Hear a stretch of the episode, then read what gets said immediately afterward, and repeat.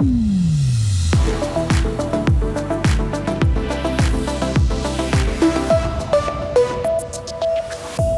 Après le choc de l'annonce de la fermeture de la crèche des Oubilous, on fait le point un mois plus tard. À la recherche de vos vieux DVD, photos Super 8, cassettes et autres matériels audiovisuels, le canton de Fribourg veut mettre la main sur ce genre d'archives. Et bien gagne l'acte 3 face à Genève Servette et se rapproche un peu plus du titre de champion suisse. Et du soleil après les nuages bas de ce matin, maximum 16 degrés. Le temps tournera à la pluie demain. Aujourd'hui, mercredi 19 avril 2023. Karine Baumgartner, bonjour. Bonjour Mike, bonjour à toutes et tous. Après l'urgence, place à la pérennisation. Les choses se mettent en place en Gruyère pour les enfants laissés sur le carreau après la faillite des Oubilous. La crèche d'Aînay avait fermé du jour au lendemain, début mars, laissant parents et enfants sans solution. Depuis, huit dossiers ont été déposés auprès du service de l'enfance et de la jeunesse pour reprendre les locaux situés à Bas-Intiamont. Jean Godel est responsable à Option Gruyère, une association qui coordonne les institutions extrafamiliales du district. En temps normal, le service de l'enfance et de la jeunesse prend 6 à 12 mois pour euh, ouvrir une crèche.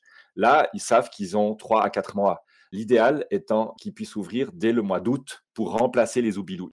J'ajoute qu'il y a une deuxième crèche qui va s'ouvrir cet automne à Bulle. C'est la crèche euh, Little Greenhouse qui trouvera place dans les nouveaux locaux de la gare de Bulle.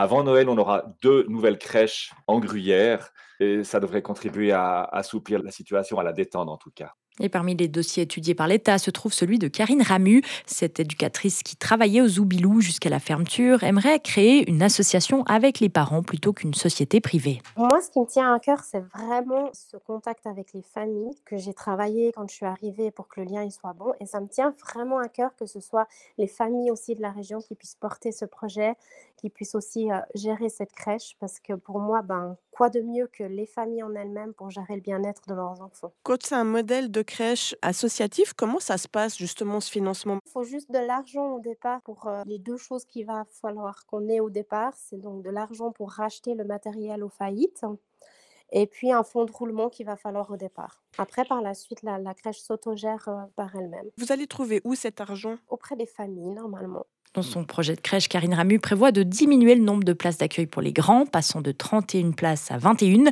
mais toujours 12 places pour les 0 à 2 ans. Elle propose aussi d'engager ses anciennes collègues des Oubilous qui souhaiteraient se lancer dans l'aventure. Le canton de Fribourg se lance à la recherche d'archives oubliées. Des archives toutes en son et en images, la BCU se lance à la recherche des sources audiovisuelles conservées sur le territoire fribourgeois. Photographies, fichiers sonores, films ou encore vidéos. L'objectif est de mettre la main sur de nouvelles trouvailles qui racontent l'histoire du canton de Fribourg. Un appel est lancé aux communes, associations sportives ou culturelles ou communautés religieuses encore, mais aussi aux particuliers.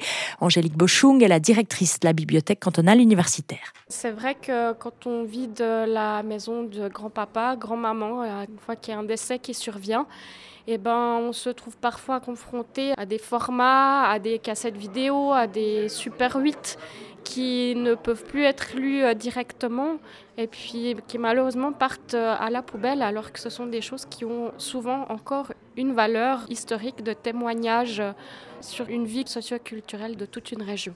Ce recensement va coûter 50 000 francs au total, financé par le canton de Fribourg et Mémoriave, l'association pour la sauvegarde de la mémoire audiovisuelle suisse.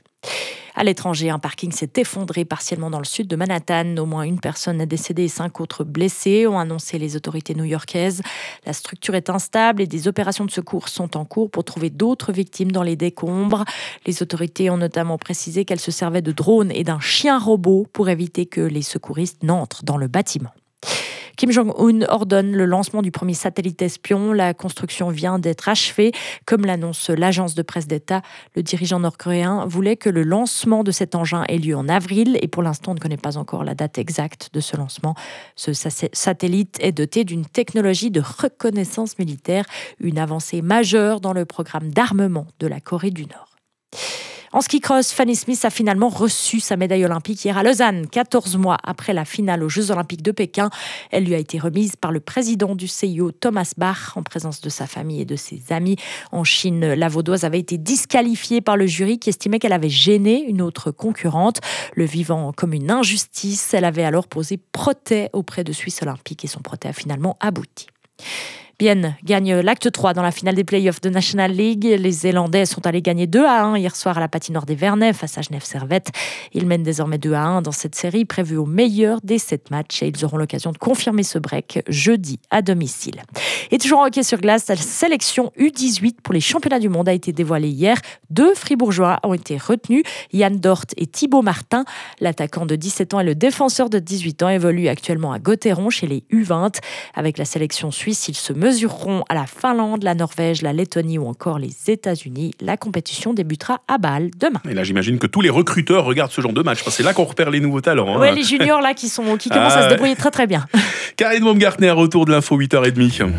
Retrouvez toute l'info sur frappe et frappe.ch.